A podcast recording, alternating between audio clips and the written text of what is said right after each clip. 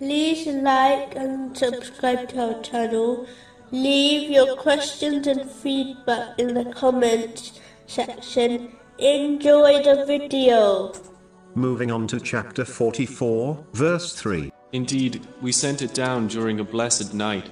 Indeed, we were to warn mankind. The Holy Quran only guides one to the truth if they fulfill the three aspects of it. The lowest aspect is reciting the Holy Quran correctly. The next aspect is to understand the Holy Quran through a reliable source. The highest aspect is to sincerely act on the commands and prohibitions of the Holy Quran, according to the traditions of the Holy Prophet Muhammad, peace and blessings be upon him. These stages are important to fulfill, as a Muslim will only be guided to the truth through them.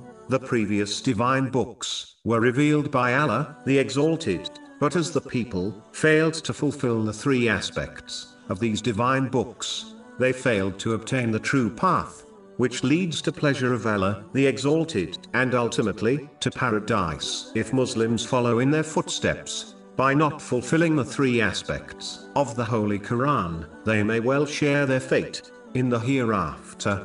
This verse indicates the importance of implementing the teachings of Islam as reminders, namely, glad tidings and warnings, only benefit the person who acts on them. For example, those who ignore Road hazard signs are often the ones who end up in dangerous situations. But those who act upon these hazard signs are protected from this danger. The glad tidings indicate the commands of Allah, the Exalted, which acted upon, lead to the gardens of paradise. And the warnings the prohibitions of Allah, the Exalted, which acted upon, protects one from divine punishment, such as hell.